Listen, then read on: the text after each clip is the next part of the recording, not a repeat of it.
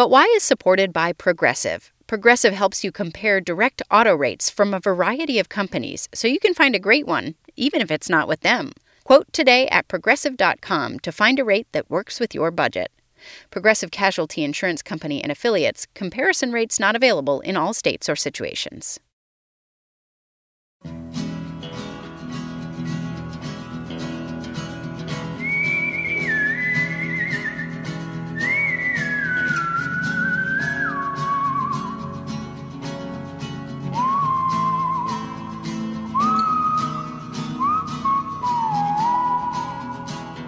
This is But Why, a podcast for curious kids from Vermont Public Radio. I'm Jane Lindholm. No matter where you live in the world, you may have been hearing lately about something called coronavirus, or maybe you've been hearing about COVID-19. Many of you have been affected more than just by hearing about this new illness. In some regions and countries, lots of things have changed. Big events like football or soccer matches, concerts and community events have been postponed, mosque, church, and synagogue services have been canceled, and schools and places where adults work have been closed. It can be confusing or worrying when normal life changes. If you are feeling a little concerned, you should ask the adults in your life to help explain things. But you should also know that things are probably feeling confusing and maybe a little overwhelming to your adults, too. Most of us haven't been through something quite like this before, and it's going to take all of us being calm and following the best advice of health professionals and our local leaders to get through this together. Today we're going to answer questions you've been sending us about coronavirus in an effort to make sure you are informed and prepared, not scared.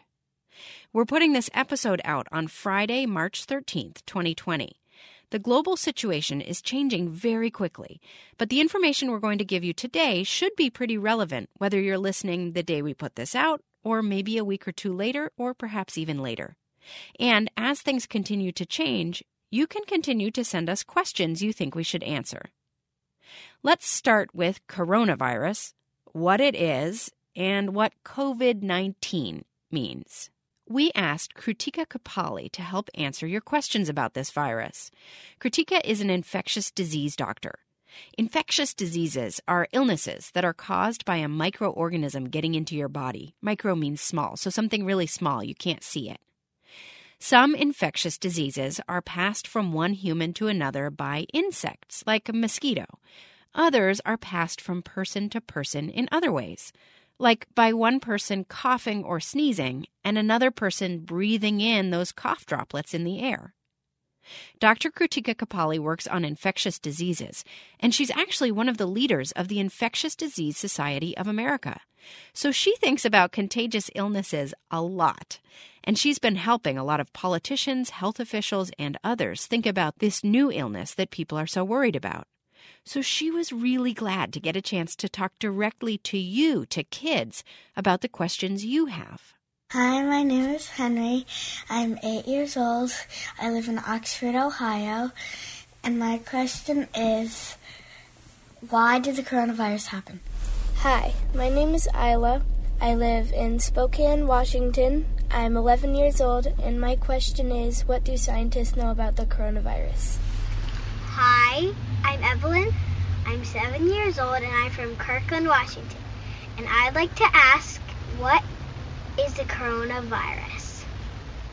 What exactly is a coronavirus? We keep hearing this word, coronavirus. What is that? Coronavirus is part of a large family of germs called viruses. Coronaviruses, in fact, animals and some infect people. So the one that is causing the big outbreak right now is one that infects people. And sometimes when this happens, it can cause infections of our lungs and also cause fevers, coughing, and shortness of breath. Hi, my name is Nathan. I am 5 years old. I live in Buffalo, Washington, and my question is, why are there different types of coronavirus? Other coronaviruses that kids might be familiar with? If we've gotten a cold, is that a coronavirus? Yes, coronaviruses most commonly cause what we think of as causing the common cold. So people have had probably a coronavirus already in their lives. If they've had the sniffles and a cough and it's not allergies, if they've had a cold, a viral illness, they may already have had a coronavirus. So why are we concerned about COVID-19, which is the disease that's caused by this new coronavirus? Hello, my name is Grayson. I'm 4.5 years old. I live in Aston, Pennsylvania. My question is, why is the coronavirus bad? Hi, my name is Atticus. I live in Chicago. I am 5 years old. My name is Sophie. I'm 2, and I live in Chicago. How did the coronavirus become so powerful? So, COVID-19 is what we call a novel coronavirus, and what the word novel means is that it's new and that people have not seen it before, and that's why it's called COVID-19. The CO stands for corona, the VID is virus disease, and 19 because it first appeared in people in 2019.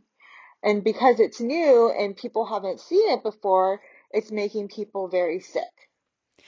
Is that because people haven't seen it before, none of us have developed any immunity to it, so we're more likely to get it if we come in contact with it because our body has no built-up way to try to prevent us from getting it because our body's never seen it before? Yes, that's one reason. So because our bodies have never seen it before, we don't have any way for our body to recognize it and develop an immune response to it. So then we can get very sick, and that is one of the reasons we are so concerned about it, because we have seen that some people who can get this disease get very sick. You said that lack of any immune response is one reason. Are there other reasons why humans are likely to get this one, or why there's concern about humans getting it? Well, one of the reasons we get concerned about humans getting it is that we've seen that people who are older, when they get it, tend to get more sick, and that is one of the reasons we are so worried about it. My name is Tor, and I'm turning 11, and I live in New York City, and my question is, how do viruses mutate? Hi, my name is Millie, and I live in Denver, New Jersey, and I'm 6 years old, and my question is, how did the coronavirus start? Where did this disease come from? We aren't exactly sure where this disease has come from. That is one thing we are still working to understand. But we do know that there are lots of viruses in the world, and based on our best guess right now, where other coronaviruses come from, we right now think that it may have come from bats, and there may have been some sort of intermediate host, and from there came to humans. However, that has not been confirmed yet, and they are still working to identify where it came from. So it may have come from an animal. Animals could have had this before humans ever got it, and it somehow transferred from animals into the first humans who got it. Yes, that is absolutely correct. How does this virus spread in people? Virus spreads mainly from people either sneezing or coughing by their droplets. So that is why it is important if you sneeze or cough to cover your mouth so you can't spread it to other people. If you cover your mouth with your hand while you cough, and then you put your hand down on your desk or your table or hold hands with your friend, can you transmit the virus that way? Well, sort of. So if your hand has a virus on it and then you touch your friend's hand, and then your friend's hand gets virus on it, and your friend then touches their mouth or their nose or their eyes, then they can give themselves the virus if they don't wash or clean their hands before they touch their mouth, their nose, or their eyes. So it's very important to wash your hands before touching your face. And Krutika, we mentioned a minute ago that people who've had a cold have had a coronavirus. What are the symptoms of this particular coronavirus, COVID-19? So the most common symptoms of this coronavirus are going to be things that make you not feel very good. So a fever, a cough, and feeling tired, and having maybe some muscle aches. Those are the most common initial symptoms you're going to have when you have this disease. But you mentioned that some people get very sick. Can we talk about what happens when people get sick? And then we'll talk about how common that is. So when people get very sick, sometimes they can have difficulty breathing, and they can have very bad shortness of breath, and they can require being admitted to the hospital and needing a tube down their throat to help them breathe. What about how common it is to get very sick?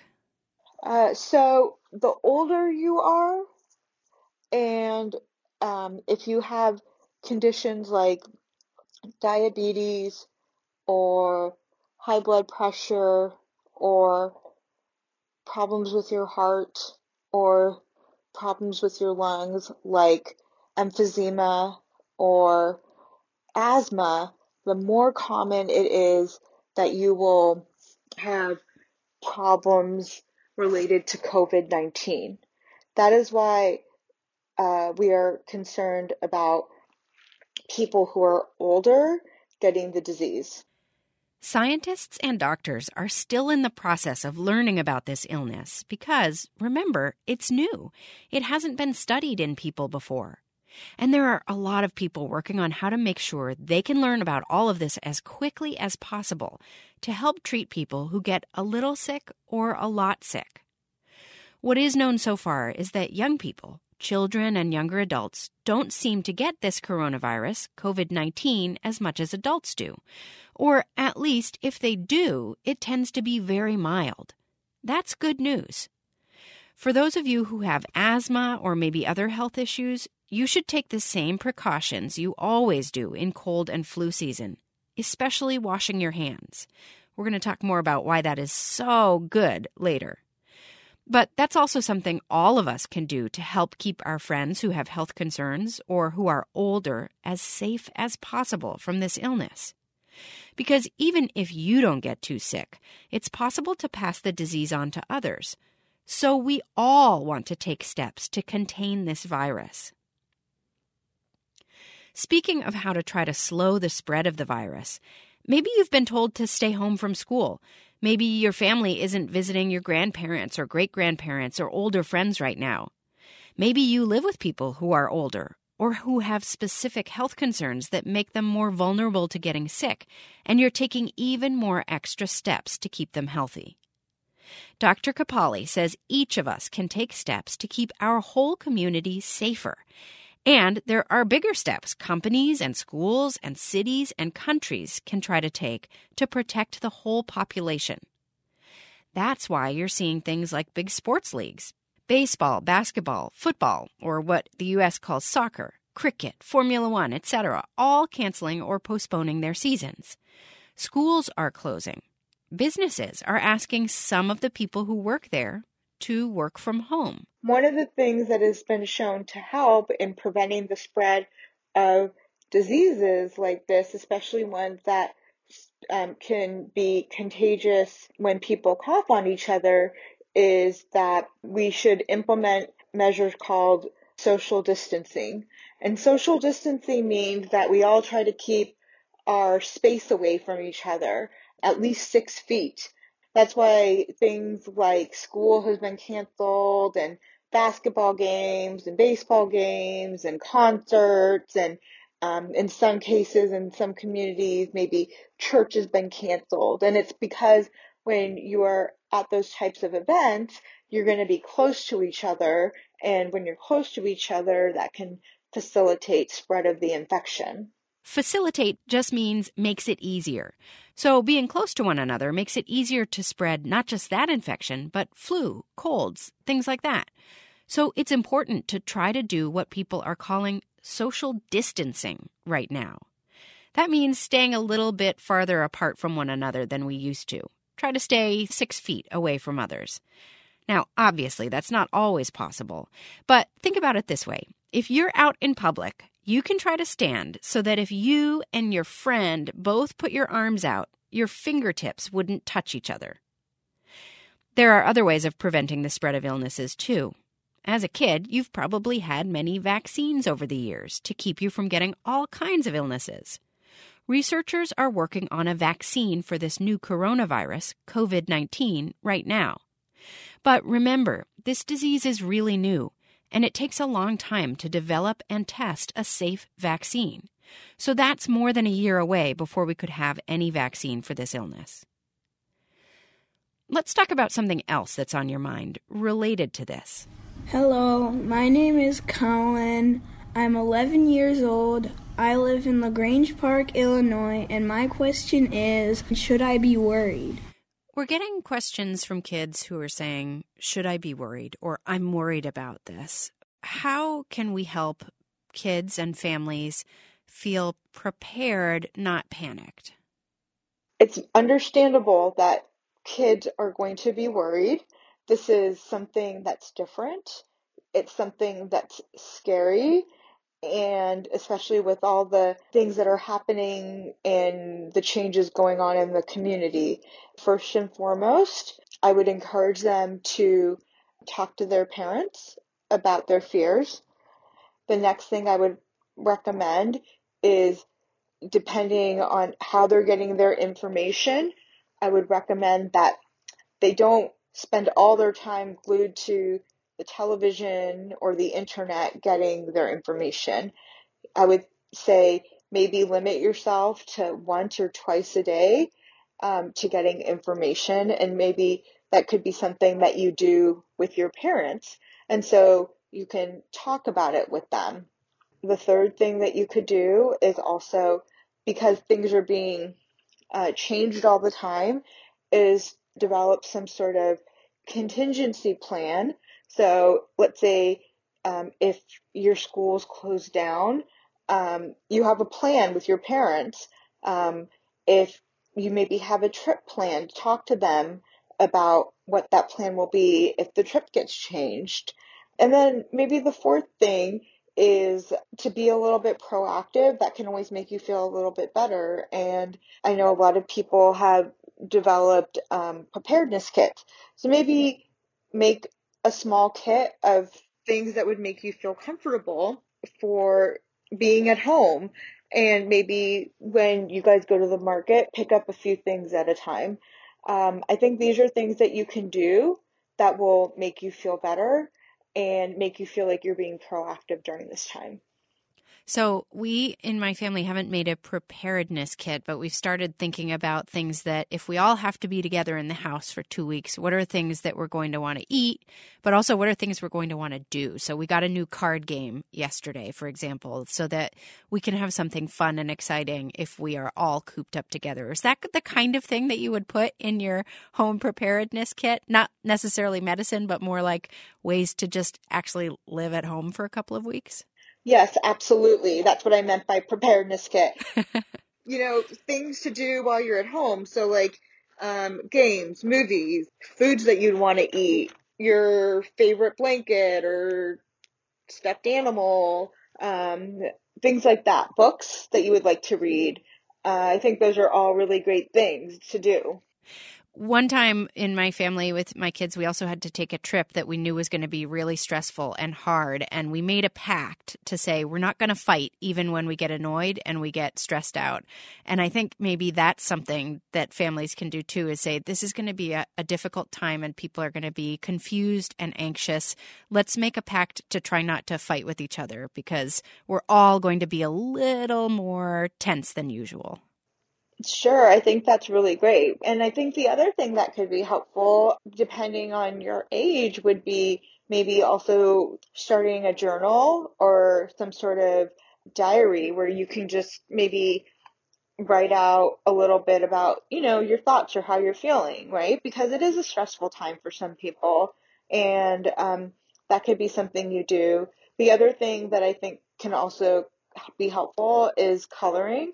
And so putting that in your at-home kit or preparedness kit or whatever the word is you want to use, but things that are going to make you feel comforted for the situation. Dr. Kuppalli also recommends that families not watch the news constantly or get information from social media or friends at school or work. It's important to make sure you're getting good, accurate information from sources you can trust, either directly from the government and health officials in your communities or around the world, or from journalists and media organizations that fact-check and report thoroughly. We'll put a link to some good sources of information at butwhykids.org. This coronavirus outbreak means most of us are experiencing some change in our daily routines.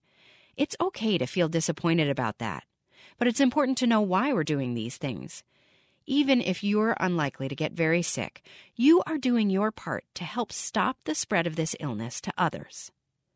Coming up, we talk about why the simplest step, washing your hands, really works.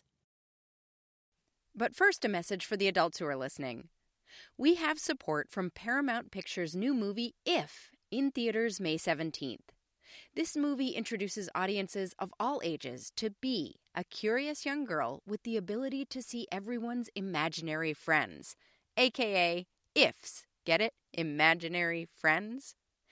Bea joins forces with Cal, an adult who can also see IFs, and together they embark on a magical adventure seeking to reconnect forgotten IFs with their long-ago kids. Ryan Reynolds brings comedic energy to the film alongside precocious new star Kaylee Fleming. If you have or have ever had an imaginary friend, let If answer, what if everything you believed as a kid was real? If is in theaters May 17th. But first, a message for the adults who are listening. Support for our program comes from Oak Meadow, providing secular, student-centered homeschooling curriculum and a teacher-supported distance learning school for K through 12. Oak Meadow has encouraged kids to follow their curiosity and uncover the answers to But Why for 45 years. To learn more, visit oakmeadow.com. This is But Why, a podcast for curious kids. I'm Jane Lindholm. As the world deals with the COVID-19 coronavirus outbreak, we're sharing what families need to know to help slow the spread of the disease. The most important thing you can do is actually really, really simple. Wash your hands. Seriously. But why? How does a little soap and water and a little scrubbing kill so many of the germs that can make us sick? My name is Zoe. I live in Brooklyn. I'm 6 years old. And my question is, when I wash my hands, where do the germs go? I'm Cyrus. I live in Chicago. I'm 4 years old. And I want to know, how does soap kill germs? My name is Andrea. I'm 7 years old. And I live in Newcastle, Australia. My question is, how does soap kill germs when you wash your hands? We called in an expert to answer your questions. Hello, I'm Palli Thordarson, although my real name is Páll Thordarson. That is an Icelandic name, and Palli is my name that I'm known best for, both in Icelandic and in English. And that's spelled Palli. And my surname, Thordarson, again in Icelandic, that means I'm son of Thordar. Palli is the head of the School of Chemistry at the University of New South Wales in Australia. He recently put out some information about soap on a social media website called Twitter, and hundreds of thousands of people have been reading and commenting on what he wrote. So we asked him to help explain to us why soap is so good in the battle against germs. Let's first talk about what soap is. Okay, so the main ingredients in all the soaps that we can buy are molecules we call amphiphiles, one end of the molecule likes water, and the other one doesn't. Soap is really a collection of chemicals, but the most important are the ones that they almost look like a pin, and one end loves being in water. That's when you make your soapy water. The other one hates being in water, and it seeks out being in greasy, fatty things. So that's why soap is so good at cleaning grease and dirt and those sort of things off your hands, because the fatty bit of the molecule goes into the fat, but the water-loving bit then pulls the fat into the water and you can flush it off. Let me just go through that again. The main ingredient in soap is called an amphiphile, a kind of molecule that has one end that is attracted to water and one end that is attracted to fatty substances. So if you have grease on your hand and you wet your hands with water, have you ever tried this? The grease doesn't really come off very easily, does it? The water sort of beads up and runs off your hands. But if you add soap, the soap gets the grease off. That's because the molecules in the soap attach to the grease, but they also want to attach to the water. So you scrub and scrub, and the grease attaches to the soap, which attaches to the water. And when you rinse your hands and flush that water down the sink, the grease goes with it. Now, here's the cool thing. Viruses are actually kind of greasy. Well, there are many ways you can try to describe a virus, but one of them is that it's almost like a greasy nanoparticle. Now, think about, have you seen when mom or dad are trying to make spaghetti or meatballs for you? And they take the little, take the mince out. So the mince is sort of both meat and fat. That's almost, if you rolled it into a little ball and made it 1,000,000 times smaller, so it's like only 100 nanometers, that's almost like the virus looked like. So there's little fat coating on it. That means the virus can stick on your hand. And if you just put your hand in the water, because it's sort of greasy little thing sitting somewhere on your hand, it doesn't come off. But if you put the soap on, the soap will go and attack the fat on the virus, and the virus will basically fall apart and flush away, and it's gone and it's dead. Okay, that is really cool.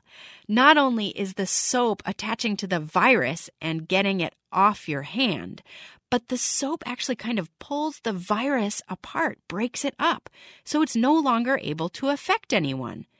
It's a little weird to think of a virus as a teeny tiny greasy meatball, though. So the soap is important, but scrubbing when you wash your hands is also really important. That's right, yeah. So you need to rub the soap water onto your hand for a little bit, maybe 20 seconds, and all the dirt on your hand is now soaking in soap. It's dissolved in the soap and then flushes off very easily when you stick your hand back under the water. So we've been hearing that washing our hands is really important, but there are certain ways that you need to do it in order to be most effective. Is it true that we should be scrubbing our hands for 20 seconds?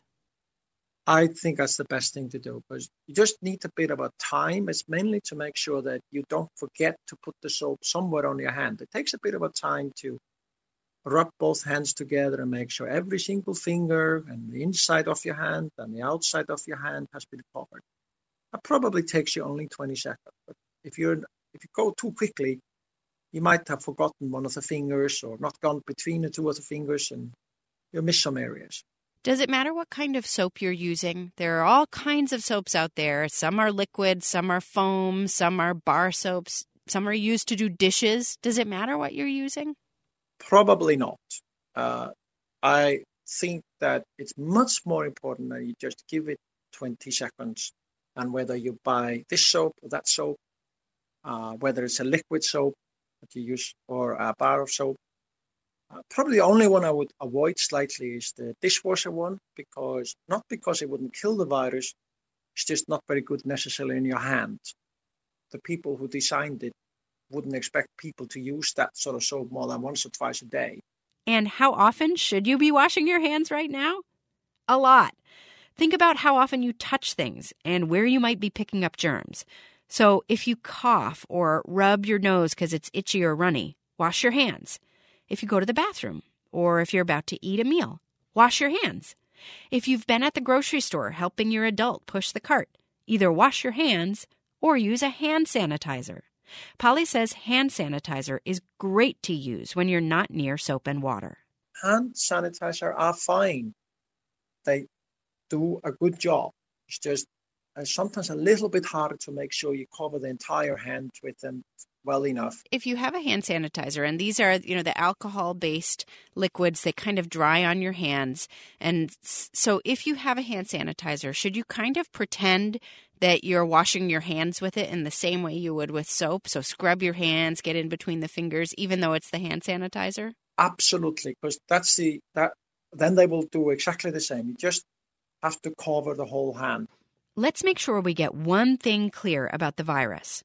Just because it's on your hand doesn't mean you're going to get sick, remember? We talked about this with Dr. Krutika Kuppalli as well. And the virus does not move. It isn't really living even, but it doesn't crawl along your hand. It's just stuck there. Yeah, it's not an animal, so it's not going to move around on your hand. It just sticks there because it's kind of sticky and fatty, as you said. It sticks there, and you just have to try to kill it before you accidentally put it, say, in your mouth or in your eyes. That was Palli Thordarson from the University of New South Wales in Sydney, Australia. Thanks to Polly for helping us explain soap, and thanks to Dr. Krutika Kuppalli for helping us understand a little bit more about the coronavirus called COVID-19 that everybody's talking about, and how we can help protect ourselves and others. That's it for this episode. I just want to say again, even the kids who get sick from this novel coronavirus, very few have very severe symptoms. But we all share the responsibility of slowing the spread of this virus to help keep it away from people who could get very sick. If you have a question about this or anything else, have an adult record it.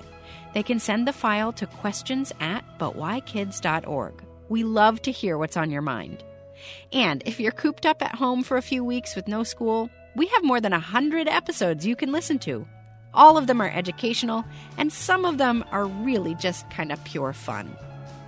But Why is produced by Melody Beaudet and me, Jane Lindholm, at Vermont Public Radio. And now more than ever, we are so grateful for our help from our colleagues here at VPR. Our theme music is by Luke Reynolds. We'll be back in 2 weeks with an all-new episode. Until then, wash your hands!